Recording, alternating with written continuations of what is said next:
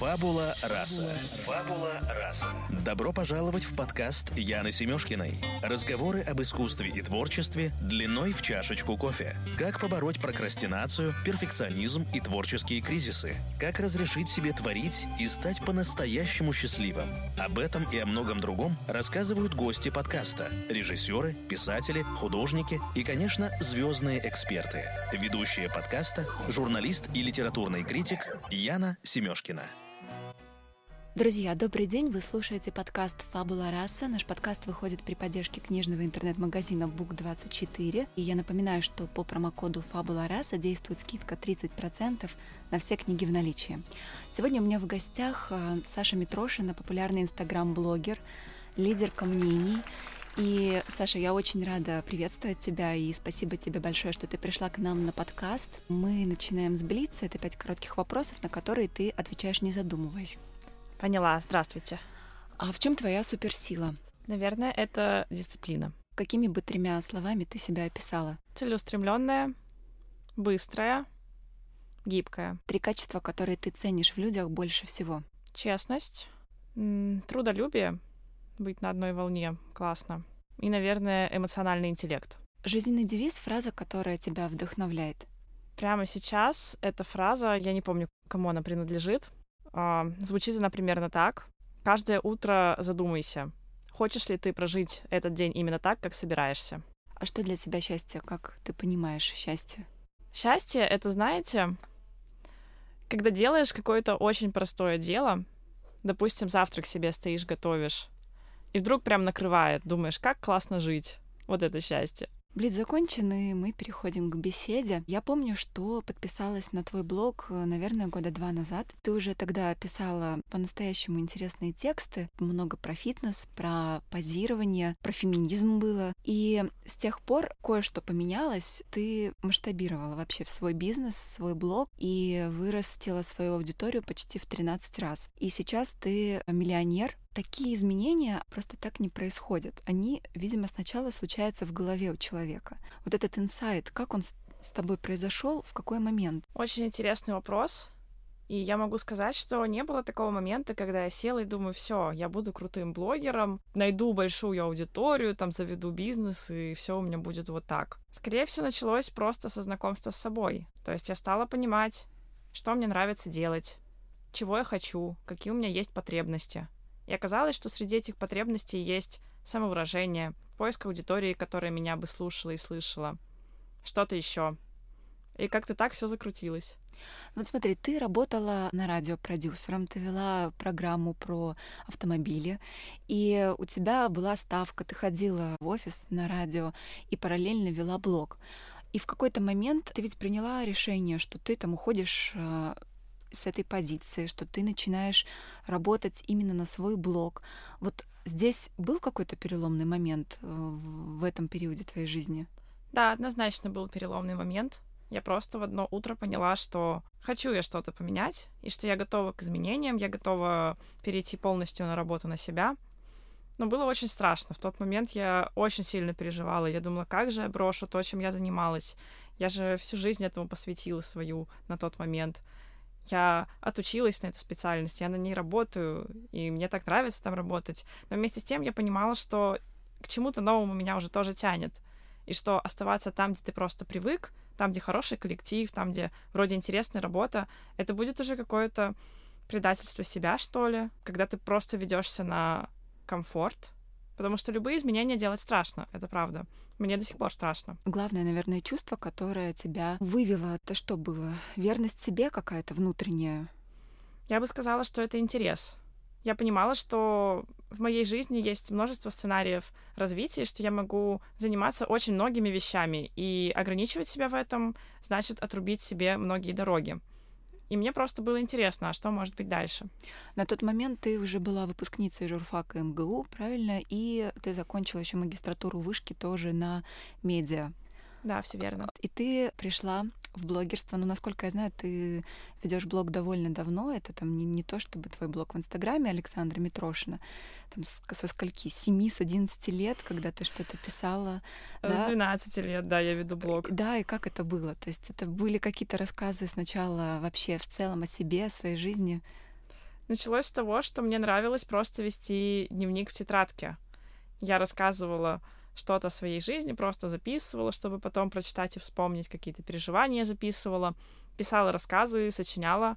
А потом я узнала, что в интернете можно вести публичный дневник и что все то же самое можно писать, и, возможно, кто-то будет это читать. Я подумала, круто, можно попробовать, и завела тогда дневник на сообществе Diary.ru. Это что, получается, 11 лет, да, у тебя профессиональный стаж блогера? Нет, Если мне так... сейчас 25. 25, ну, с 14. С 12. С 12, с 12 да. получается 13. Получается, да, надо вписать в трудовую книжку. Ну, смотри, у музыкантов у них есть такое понятие ЖП-часы. Вот сколько ты провел времени, да, оттачивая игру на том или ином инструменте, как бы тем больше вероятность того, что ты станешь ну, довольно талантливым э, или гениальным музыкантом.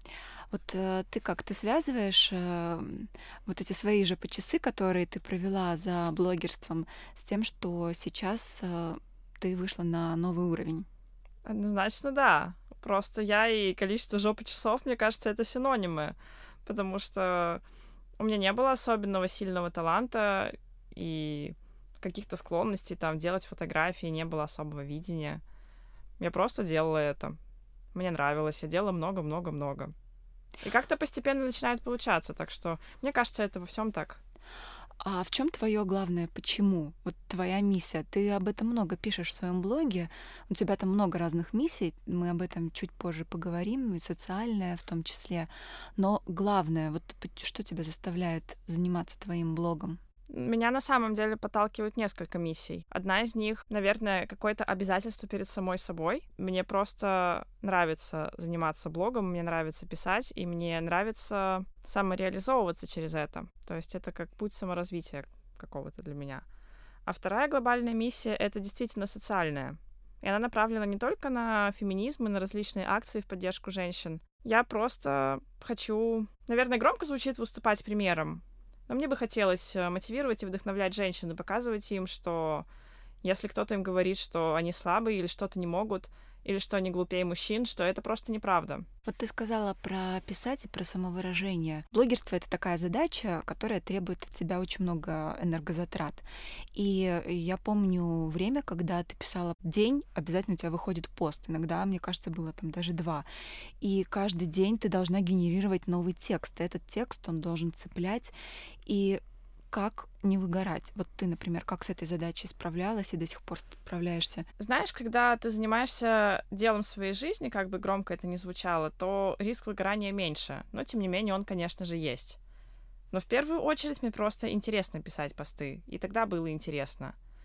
Для меня это... Я даже не могу сказать, что для меня это какая-то работа. Я обычно пишу посты во время отдыха. И то, с чем действительно сложно сочетать э, блогерство и написание постов, так это с бизнесом. То есть тут либо ты качественно ведешь бизнес и хорошо в это вовлекаешься, либо ты хороший блогер, у которого выходят посты часто.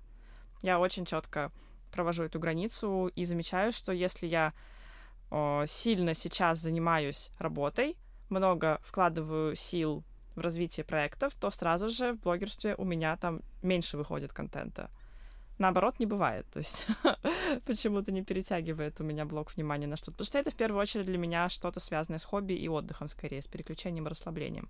Но тем не менее, это все равно занятия, которые требуют регулярности. Это все равно некая работа, но я не отношусь к ней как к чему-то, что надо делать. То есть не то, чтобы я такая сижу и так, надо написать пост, я же блогер. Скорее всего, происходит так. Я что-то о чем-то думаю, я о чем-то спорю с друзьями, я читаю новости, что-то происходит, у меня в голове мысли, я занимаю позицию по этому вопросу, и мне хочется делиться. Или бывает так, что я поняла что-то о себе, я поняла что-то о своей жизни, и я просто рассказываю об этом в блоге. Или у меня что-то произошло, и я рассказываю об этом в блоге. Мне просто приятно делиться. А не то, что я такая, так, все, надо, пишу. Все там, не знаю, галочку надо поставить в списке дел. То есть вот, вот внести написание поста в список дел рабочих у меня никогда не работает. То есть ты вообще в потоке в таком находишься, да? Твои тексты и твой блог — это нечто, что не вызывает какого-то сопротивления внутреннего.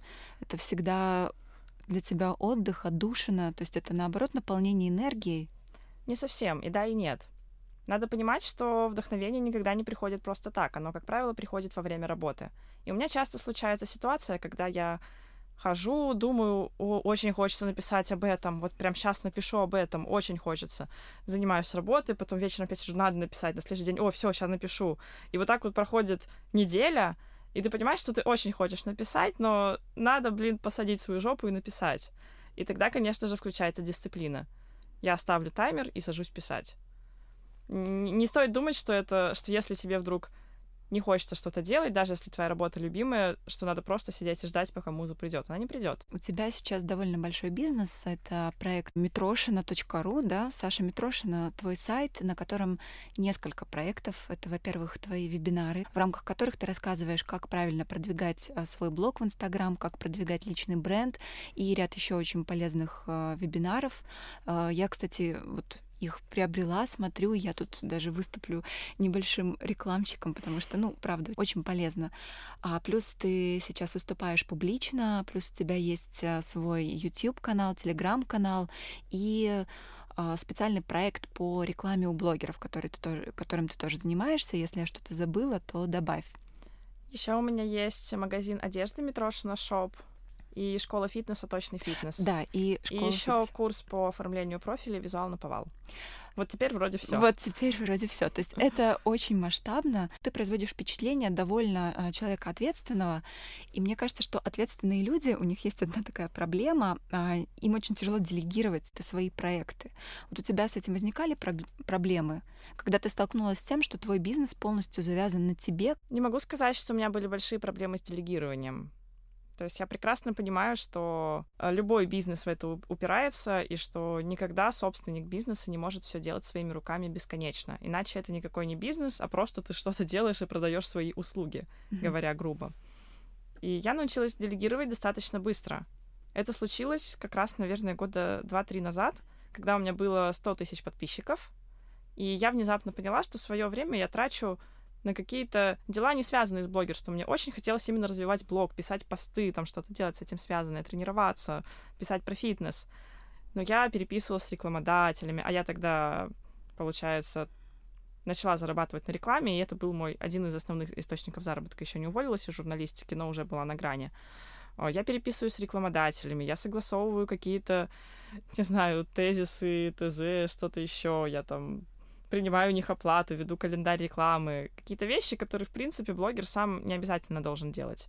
Я нашла себе менеджера по Инстаграму, который стал мне помогать именно взаимодействовать с заказчиком рекламы у меня.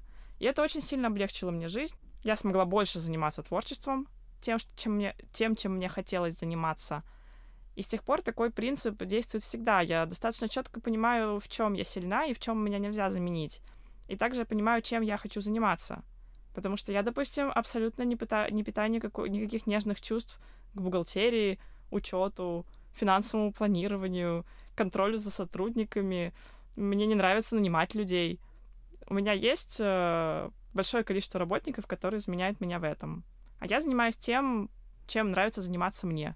Угу. А в чем себя нельзя заменить? Вот ты сказала, ты прекрасно понимаешь эту границу, где никто тебя не заменит. Во-первых, это что-то связанное с творчеством. То есть я очень сильно люблю писать тексты для своих проектов. И мне сложно найти копирайтера, который мог бы меня заменить и мог бы заменить мой стиль. Поэтому я с удовольствием занимаюсь написанием текстов на сайты и каких-то других. Ну, естественно, текстов для своего блога. Их тоже никто за меня не напишет. Я сама лично занимаюсь идеологической и идейной частью разных проектов. Я придумываю концепции и идеи, занимаюсь связями допустим, с блогерами, если надо что-то продвинуть, потому что у меня с ними хорошие отношения, и какой-то рекламный менеджер не сможет так же договориться, как я. Ну и, конечно, глобальный контроль за развитием проектов — это тоже на мне.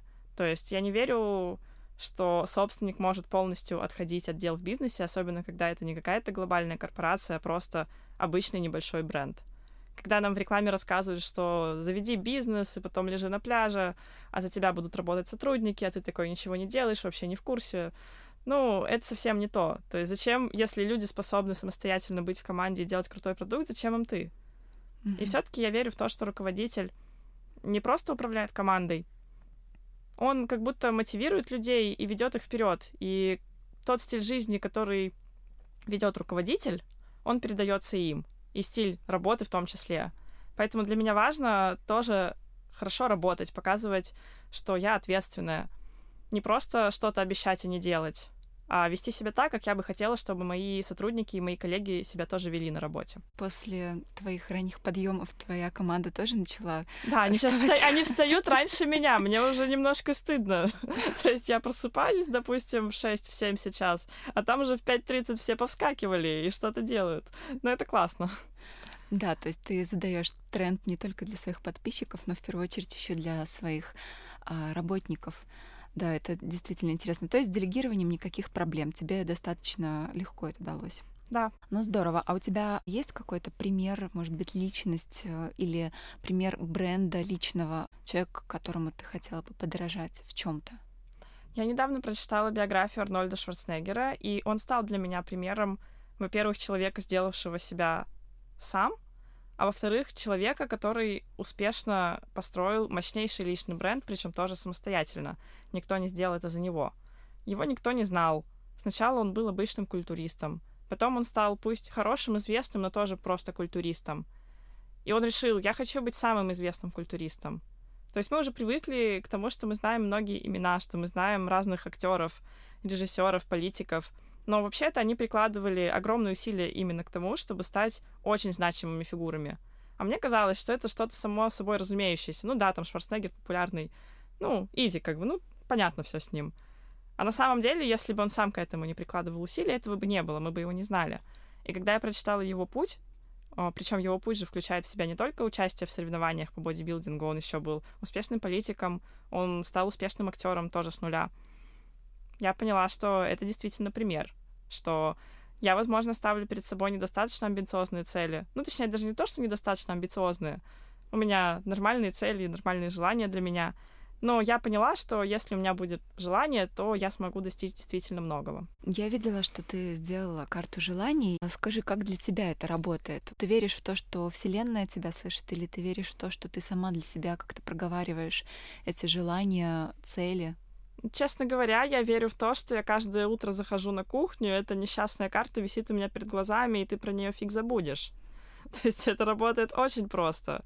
Это не то, что ты посылаешь какой-то запрос, сигнал, и какая-то магия начинает сбывать твои желания. Нет, это не так работает. Это простые штуки, э, связанные с физиологией нашего мозга и сознания. Когда мы фокусируемся на чем-то, когда мы помним о чем-то, помним о своих желаниях, мы начинаем выборочно замечать много возможностей, которые к нас к этому могут привести. Мы начинаем действовать в направлении этих целей. То есть это, это как часто говорят, что беременные девушки, когда вот они забеременели, они стали везде видеть беременных девушек. Хотя до этого их было ровно столько же на улицах. Это просто наше выборочное восприятие. Плюс еще такая фишка, что на самом деле сам процесс изготовления карты, он очень терапевтический. То есть просто пока ты сидишь перед этим листиком и думаешь, а чего ты хочешь, ты проводишь аудит своих целей, составляешь некую карту, к чему бы тебе хотелось прийти. Это тоже очень важно, потому что когда ты просто просыпаешься утром и не особо понимаешь, а к чему я стремлюсь, ты хватаешься за какое-то дело, забываешь о чем-то более глобальном, возможно, тратишь день не на то, что надо было бы потратить. А так я каждое утро захожу, вспоминаю, что я хочу сделать в ближайший там год, и это помогает держать курс. А ты а, различаешь как-то желания и цели? Для тебя это разные вещи или одно и то же? Для меня это примерно одно и то же. То есть просто есть желания, которые, скорее всего, очень сложно или невозможно исполнить. Ну, на Марс, да, улететь, наверное, пока. Нет, ну как бы можно при очень большом желании, но, но сложно и зачем. А какое у тебя отношение к успеху? Ты себя считаешь успешным человеком? Достаточно долго понятие успешности и разные его критерии было для меня основополагающим в моей жизни. То есть мне хотелось дойти до определенной цифры в подписчиках, мне хотелось зарабатывать определенное количество денег. Но по мере того, как ты знакомишься с собой, ты понимаешь, ну, я, по крайней мере, поняла, что многие из тех целей, к которым я шла, были скорее, ну, знаете, ну, как бы принято, что надо этого хотеть. Все от тебя хотят, чтобы ты этого хотел и ты просто идешь к ним, потому что вроде как надо. А позже, когда я стала лучше знать себя, когда я разобралась в себе получше, я поняла, что вообще-то цифра заработка для меня не так важна, особенно когда деньги уже есть, и, в принципе, тебе есть на что жить, тебе есть там на что делать твои проекты. Дальше уже речь дело не в том, чтобы там сказать себе, все, я хочу зарабатывать 20 миллионов в месяц. Вот делай, что хочешь, но вот надо зарабатывать. Нет, тут у меня совершенно сейчас другие стремления, но которые, тем не менее, потенциально ведут к увеличению заработка, но не как, не как что-то основное. Я не знаю, ответила я на вопрос или ну, нет. То есть, ты... да, я сейчас себя считаю успешным человеком просто потому, что э, я занимаюсь тем, что я хочу, я живу так, как я хочу, и в какой-то мере я свободна делать то, что мне нравится.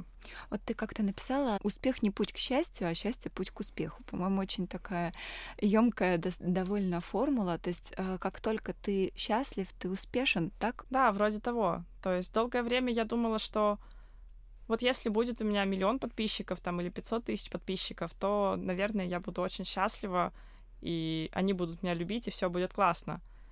Хотя потом уже, когда ты достигаешь этих цифр, ты начинаешь хотеть чего-то большего, но дело не в подписчиках. Сколько бы их ни было, если тебе хочется, не знаю, какого-то контакта с людьми или близости с ними, надо не цифру количества подписчиков увеличивать, а искать какой, какого-то контакта в жизни. Ну, я так для себя разобралась с этим, я это определила. То есть часто мы в чем-то нуждаемся, но думаем, что нуждаемся не в этом. Это как иногда тебе грустно, и ты садишься есть пончики, хотя на самом деле твое настроение бы подняло что-то другое. А в итоге ты сидишь, э, наевшись пончиками, и все равно грустная. Только еще и грустишь, что наелась пончиками. А давай поговорим про феминизм и про второе направление твоей миссии, социальную. Ты сейчас запустила большой флешмоб в русском инстаграме, который называется «Я не хотела умирать», и он посвящен как раз вот вопросу принятия законопроекта о домашнем насилии. У нас каждая третья женщина в России, она как бы умирает не своей смертью, а, как правило, от руки либо сожителя, либо мужа. Как тебя поддержали твои подписчики? На какую поддержку ты рассчитывала? Как в итоге это отработало? Началось все с того, что я просто долгое время, я годами следила на Фейсбуке за разными активистками феминизма, в том числе, допустим, за Аленой Поповой, которая годами вообще-то билась за принятие этого закона. Я следила, годы шли, закон не принимали, ничего не происходило, несмотря на то, что усилия действительно прикладывались колоссальные к этому. Но я наблюдала на эту тему со стороны, лишь иногда освещая ее в постах.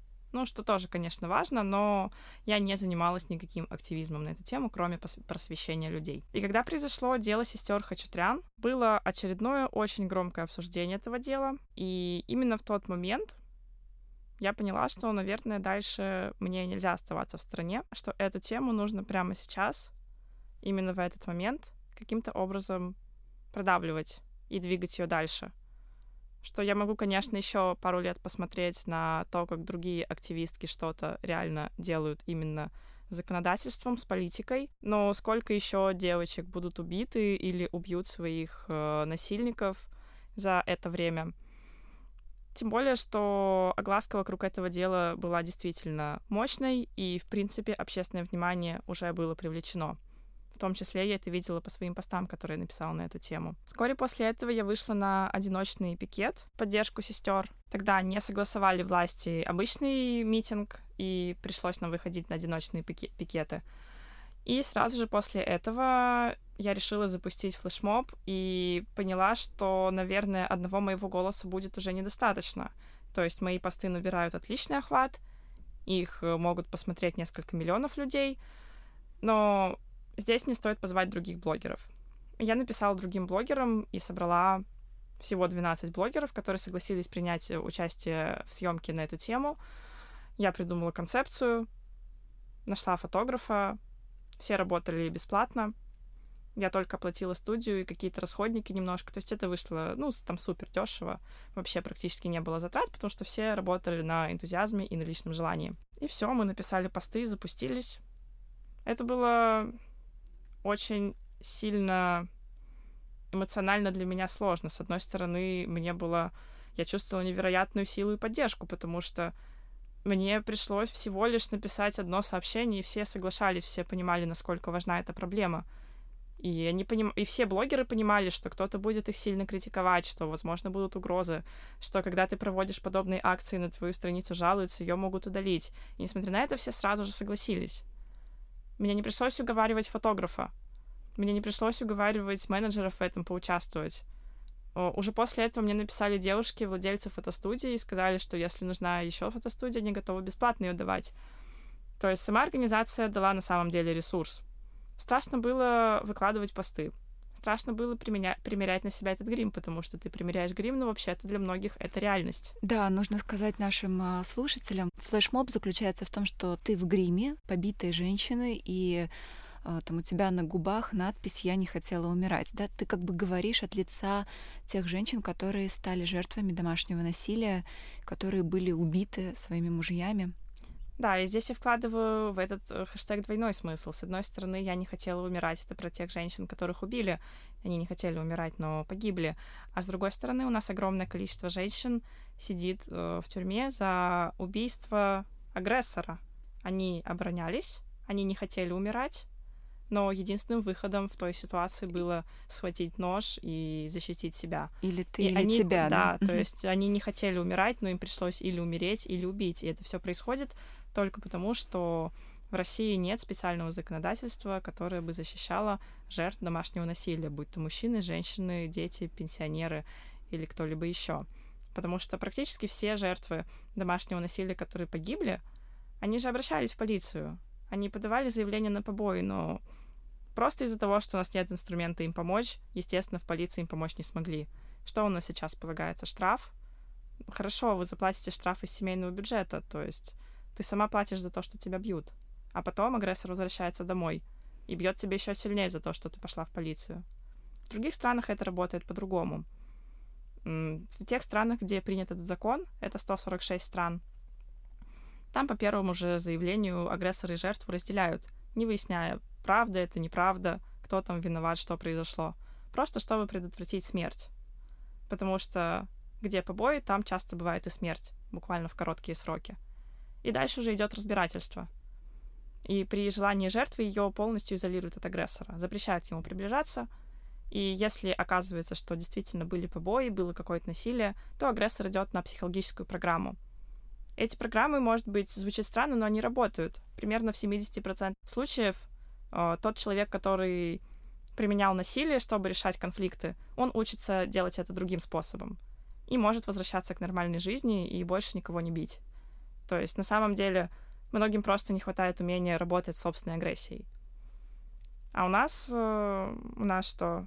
Убьют, потом вот приедут. А вот петицию сколько уже примерно подписала человек? Ну, насколько я знаю, создатель этой петиции не ты, да? Эта петиция уже существует довольно долго. Да, но за последние, за последние недели примерно 100 или 200 тысяч человек в сумме присоединились к ней, и сейчас почти 600 тысяч подписей уже есть. Сколько нужно для того, чтобы этот закон был, законопроект был принят? На самом деле у нас же нет такого правила, что петиция набирает столько-то голосов, mm-hmm. и все обязаны ее рассмотреть или принять закон, который требует. Нет, это скорее просто выражение солидарности людей по этому вопросу. То есть буквально сегодня в Совете Федерации на собрании Валентина Матвиенко публично сказала, что благодаря огласке в СМИ и соцсетях они обратили внимание на проблему домашнего насилия, и сейчас они я не политик, я не знаю, правильными словами я говорю, но сейчас они будут проверять существующее законодательство и разрабатывать новые меры для защиты жертв домашнего насилия. Вообще-то это победа.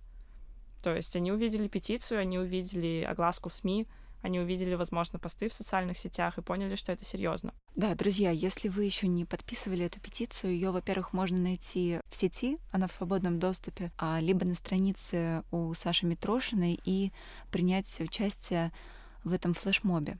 А, Саш, я хотела спросить у тебя еще и про феминизм. Ты довольно много и интересно об этом пишешь. И замечала ли ты, что твоя аудитория, те, кто приходят и подписываются на тебя, люди как-то меняют свой взгляд на эти вещи, на эти проблемы, потому что вопрос феминизма, он в России довольно превратно понимается. Да, однозначно я замечала это. Ну, точно так же, как это было со мной. Когда я впервые услышала про повестку феминизма, я такая, ой, нет, это все неправда, и такого не может быть, вы все врете, там придумали себе. Но постепенно ты видишь посты других активисток, ты читаешь новостные страницы, паблики и начинаешь разбираться. И вот я выступаю одной из таких страниц, которая помогает людям разобраться в этом вопросе. Потому что многие знают про феминизм из анекдотов каких-то, не знаю, про страшных тупи- тупых феминисток, что-то подобное и им не хватает просто информированности на эту тему. А еще, ну, на самом деле же как работает? Я же не продвигаюсь через феминизм. То есть люди вообще-то приходят посмотреть на какую-то девочку, которая там, ну, не знаю, что их там сейчас интересует, занимается спортом, там что-то делает, бизнес, а потом я им Ну, так, мне кажется, «Опа!» это такая девочка, которая смогла. У тебя сейчас такой self-made. Ну, что-то вроде того. Мне просто сложно воспринимать свой блог со стороны. Я просто что-то пишу о себе. И тут, а потом я им такая, типа, опа, а вот феминизм еще. Причем я не пишу, типа, пост про феминизм, я просто рассказываю о каких-то проблемах, как они есть. И люди проникаются этим, даже те, которые были изначально настроены негативно, просто за счет того, что у меня не весь блог на этом построен, и они заинтересовываются чем-то другим у меня на странице, а потом так, оп, осторожненько. Ну, для тебя в первую очередь феминизм это про что? Про социальное политическое равенство между мужчиной и женщиной? Есть такое понятие, как волны феминизма. Я сейчас боюсь ошибиться, вот не очень хорошая я в этом плане феминистка. Но первая волна феминизма а, подразумевала под собой то, что женщины получили избирательное право, право владеть собственностью, вроде бы право на работу. Ну и, в общем, дальше постепенно в каждой волне добавлялись еще какие-то права. И на Западе сейчас идет четвертая волна феминизма, а, когда речь уже идет не просто о каких-то законах, которые дают женщинам и мужчинам одинаковые права, а речь уже идет о разных стереотипах, например, о том, что там якобы женщина должна что-то делать, мужчина должен... О сексизме, да, в да, каком-то то, что, степени? то, что живет у нас э, просто в головах и влияет на наше поведение. То есть это же не выражено на бумажке. У нас же не написано там где-то, что э, вот женщины глупее мужчин, но часто про это шутят и что-то говорят. Хотя по закону у нас, по Конституции, мы все имеем равные права и возможности вне зависимости от пола. Причем Россия еще на самом деле не перешла на эту ступень, потому что по закону у нас все еще есть запрещенные работы для женщин. Несмотря на то, что их собрались вроде как сокращать, но по-прежнему их пока что не убрали. Так что тут у нас еще есть над чем поработать. Так вот, для меня сейчас феминизм это как раз про именно что-то, что-то, что у людей в головах. То есть что-то, что заставляет, например, начальника не брать женщину на работу, потому что ему кажется, что женщины как-то глупее и хуже работают. Или то, что заставляет родителей воспитывать своих детей разного пола разным образом, вкладывая им в головы что-то там про гендерное предназначение. Или то, что заставляет настраивать девочек на то, что, например, им, возможно, не нужно образование или что-то вроде того. Ну, то есть, несмотря на то, что это звучит сейчас дико, по-прежнему, особенно в провинции, такие стереотипы существуют. И по-прежнему можно услышать, что женщина за рулем это как обезьяна с гранатой. Хотя вообще-то по всем тестам и исследованиям водят мужчины и женщины примерно одинаково, причем даже женщины как правило, аккуратнее. Да, и внешний вид женщины, вот эта конвенциональная красота, когда она выглядит именно так, как хочется мужчине. Ну, когда ты где-то бываешь в другой стране, ты обращаешь внимание на то, как выглядят другие женщины. Мы были в Лиссабоне, там очень много туристов. Я вот обратила внимание, что русские женщины, мы часто об этом говорим, они красивые, они выглядят иногда привлекательнее, чем европейки, но это так бросилось в глаза, то есть русские женщины настолько конвенционально выглядят, настолько броско, ну как бы это лучше выразить. То есть женщина одевается и красится так только для того, чтобы на нее обратил внимание мужчина. Не потому, что ей так комфортно, не потому, что эти каблуки там ей идут и так далее. Это просто такой запрос на конвенциональную красоту. И я обратила внимание, что вот российские женщины так выглядят, и еще женщины из арабских стран, но где они не в этом своем одеянии. И, видимо, вот там, где патриархат настолько как бы мощно утвержден, женщина действительно выглядит вот прям такая, она вся раскрашенная, с ресницами, с губами, еще с чем-то. И, ну, это тоже определенные такие ментальные да, установки. у меня даже есть... Я очень много как раз в последнее время об этом размышляю. У меня есть даже небольшая такая история. Я пришла на съемку, и на съемку для, ну, просто для сотрудничества как блогер. И мне там сидел визажист, и мне сказали, иди там накрасься. А я перестала сниматься с макияжем, и даже у меня была недавно съемка на обложку журнала, и я тоже была без макияжа, потому что, ну, честно, не очень мне нравятся фотографии с макияжем. Я как будто на себя не похожа. Даже с каким-то тоном просто или каким-то легким макияжем. А фотографии без него, мне кажется, очень красивыми. И я сказала, что я не буду краситься. И это вызвало очень сильное удивление. Меня даже пытались переубедить достаточно долго. Типа, давай там твой красный нос закрашим, закрасим, или давай там тебе лоб закрасим, тоном там нанесем. Давай хотя бы легкий макияж. И я такая отказалась от этого, ну и почувствовала, почувствовала именно, что непонимание. То есть принято, что девушка, придя на съемку, обязательно накрасится, обязательно будет выглядеть каким-то образом. Причем мне кажется, что если бы пришел мужчина, ему бы предложили, допустим, нанести тон, и если бы он отказался, то не было бы такого удивления. То есть это бы восприняли лучше, потому что у нас сейчас считается, что ценностью мужчины является ну, что-то ментальное, то есть его там умение думать не знаю, его ум, его умение заработать деньги, его решительность, какие-то такие качества лидерские там. Но ценностью женщины считается красота, внешность, внешняя привлекательность, что несколько нас... Дискредитирует. Дискред... Ну, не дискредитирует, а как будто отнимает некий ресурс, то есть начиная от тревоги о своем внешнем виде, потому что с возрастом он вполне закономерно портится, чего нельзя сказать о каких-то более вечных качествах, просто персональных, как у мужчин. То есть, как говорится, мужчины с возрастом улучшаются, там, что-то такое. А женщины типа портятся. И ты живешь вот в этой атмосфере, когда тебе все говорят, что ты там пока молодая, должна успеть найти мужчину. Ты такая вот, пока ты маленькая, симпатичная, красивенькая, значит, ты должна что-то успеть. И ты живешь, тебе кажется, что ты что-то, блин, не успеваешь. Надо срочно что-то делать, потому что у тебя вот красота прям утекает из рук. И, и моложе ты уже не будешь. Моложе ты уже не будешь. Это как бы тебе кажется чем-то ужасным. Нас действительно запугивают этим. Я это поняла недавно. И я сама долгое время жила в ужасном страхе старости. И не потому, что я там буду какой-то беззащитный или слабый, а просто потому, что я буду некрасивой, и я что-то потеряю. То есть настолько нам, настолько мы считаем красоту какой-то, какой-то, каким-то очень важным женским ресурсом, и даже не просто ресурсом, как бы, в принципе, для мужчин красота тоже ресурс, но именно что главным ресурсом, то, за что мы ценны. Не тем, не тем, что у нас внутри там где-то в душе или в сознании, а тем, насколько ты просто симпатично выглядишь. Это пугает. А в какой момент ты перестала краситься, и ты... Ну, это же история про принятие себя, про то, что ты себя комфортно чувствуешь без макияжа, ты любишь себя без макияжа, ты принимаешь себя такой, ты нравишься себе такой. Так было всегда? Нет, конечно, так было не всегда у меня проходило несколько таких волн принятия, несколько этапов отказа от макияжа. А, первое время точно в школе и в университете я практически каждый день красилась, потому что я не могла выйти из дома, особенно если был мороз. Я стеснялась, что у меня краснеет нос все время, что у меня там э, лоб краснеет, какие-то пятнышки появляются. Мне это казалось ужасно непривлекательным, и я носила тональный крем все время и действительно не могла просто пойти на работу без него. Я была как будто голая и очень сильно стеснялась.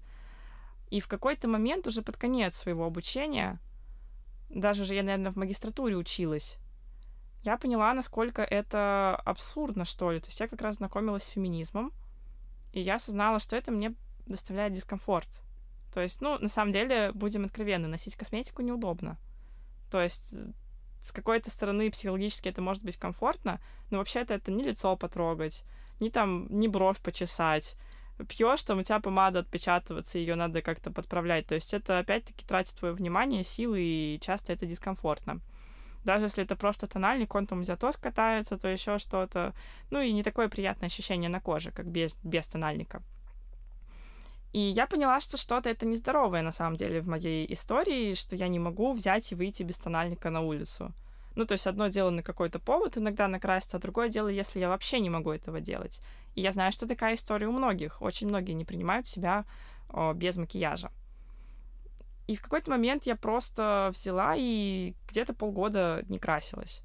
Потом я там чуть-чуть начинала краситься, снова переставала, и как-то постепенно за несколько лет я вообще отказалась от косметики. Но я красилась на съемки какие-то для блога, а, потом для видеосъемок, потом для съемок каких-то важных, типа вот там для журнала, для СМИ, для рекламы. И постепенно я сначала перестала краситься для блога, перестала в сторис сниматься накрашенно, именно специально для сторис там что-то наложить. Фотографии в блоге стала выкладывать без косметики. Потом я перестала краситься на съемке. Ну, то есть иногда я все-таки крашусь, я совсем не отказалась. Но это уже не та история, когда ты вообще не можешь видеть себя без косметики. Наоборот, я осознала, что привыкнув, привыкнув к себе такой, я уже смотрю на фотографии, которые сделаны после визажиста, и понимаю, что это не то. Что это, ну, какая-то не я, что ли. Я так не выгляжу. А вот первое время, когда ты отказывалась от косметики, ты обращала внимание на то, что окружающие люди смотрят на тебя по-другому? Я просто хорошо знаю вот это чувство, когда ты такая вышла без косметики, и тебе там нахамили, здесь там что-то не уступили место, еще где-то. И ты такой думаешь, ой, боже мой, ну все, день не задался. Вот я иду, такая вся какая-то не накрашенная, как будто бы я без кожи, такая вот вся страшная. И совсем другое дело, когда там ты вышла при параде, и ну, совсем друг... понятно, что это чувство, которое, наверное, изнутри исходит твоя какая-то внутренняя уверенность. Но тебе вдруг сразу все и улыбаются, и уступают место. Ты чувствовала вот эту разницу по а, как бы тому, как тебя воспринимали окружающие? На самом деле я с удивлением поняла, что окружающим-то плевать. Они могут даже не заметить разницы часто. И больше речь идет о моем внутреннем ощущении — когда я выгляжу так, как мне хочется, и мне это нравится, я веду себя как-то по-другому. Я чувствую себя увереннее. И сейчас для меня выглядеть как мне нравится, это именно без косметики, с простой прической, просто волосы распущенные, в одежде, которая мне комфортна. И я себя чувствую очень хорошо в этот момент. То есть тут главное, чтобы у тебя внутреннее сходилось с внешним. А люди реагируют именно скорее на твое внутреннее состояние, нежели чем на то, что у тебя там есть тушь на ресницах или нет этой туши. Угу. А еще хотела спросить, ты себя считаешь сильной женщиной? Скорее, да. А вообще в чем для тебя заключается сила? Мне кажется, что вообще большая часть женщин в России сильные, в отличие от того, какими нас принято считать. Потому что вообще-то на нас возложено очень многое. Не то чтобы мы занимались просто чем-то одним, там только занимались бытом и домом. Нет, мы вообще-то все работаем. Сейчас всего лишь процентов 20 или 15, по-моему, по статистике семей э, есть в России, в которых работает только отец. То есть в большинстве семей в России работает и мать, и отец. То есть речь не идет о том, что у нас все домохозяйки там сидят и ничего не делают. Да даже если говорить о том, что типа сидишь и ничего не делаешь дома, вообще-то женщины помимо работы еще и занимаются бытом еще и, как правило, несут на себе все бремя воспитания детей. Все вот эти регулярные, не знаю, ну, не, не знаю, тяжелые, не тяжелые вещи, но кто, как правило, ложится на больничный с ребенком, кто, как правило, забирает из садика ребенка, кто водит его на кружки и вообще контролирует образование и лечение. По большей части это мамы. И все это совмещая с работой. И плюс ко всему еще нам и красивыми надо быть. И достаточно сложно отказаться от этого, потому что если ты действительно забиваешь на себя, именно на внешний вид, то тебе могут и сказать там что-то, типа, что ты так выглядишь, там, и начинаешь Оп- чувствовать себя вообще какой-то... Да, запустилась. Да, часто же говорят, очень сильно осуждая женщин, что вот ты там после родов, допустим, такая стала, не такая. И чувствуешь, наверное, себя при этом какой-то предательницей вообще, как ты смогла. Ну, очень высокие требования к женщинам, очень. То есть там, где мужчине достаточно просто работать и доносить деньги до семьи, там женщине надо там и подрабатывать, и быть менеджером всех семейных дел, и заниматься каким-то саморазвитием. Я знаю кучу женщин, которые с ребенком открывают бизнес, что-то еще делают. Ну и кто после этого вообще слабый пол, на самом деле. Но все-таки сила, да, в чем для тебя заключается здесь даже не в гендерном плане, а в целом. Сильный человек это какой человек? Сильный это, наверное, готовый переступать через страх, что ли. То есть я по себе прекрасно знаю, что начиная любое новое дело, даже достаточно пустяковое, просто пробуя что-то новое, как правило, тебе страшно. То есть мне никогда не было не страшно что-либо начинать. И каждый раз тебе страшно, но ты как-то закрываешь глаза и, и начинаешь что-то делать. И, наверное, в этом для меня сила, то есть уметь не податься страху, а переступить через него. Саша, спасибо тебе большое за разговор. Друзья, я напоминаю, что в гостях у нас была Александра Митрошина, блогер, лидер мнений, автор книги, которую мы вам рекомендуем. Она называется «Продвижение личных блогов в Инстаграм. Пошаговое руководство». Друзья, услышимся с вами через неделю. Пока. Всем пока.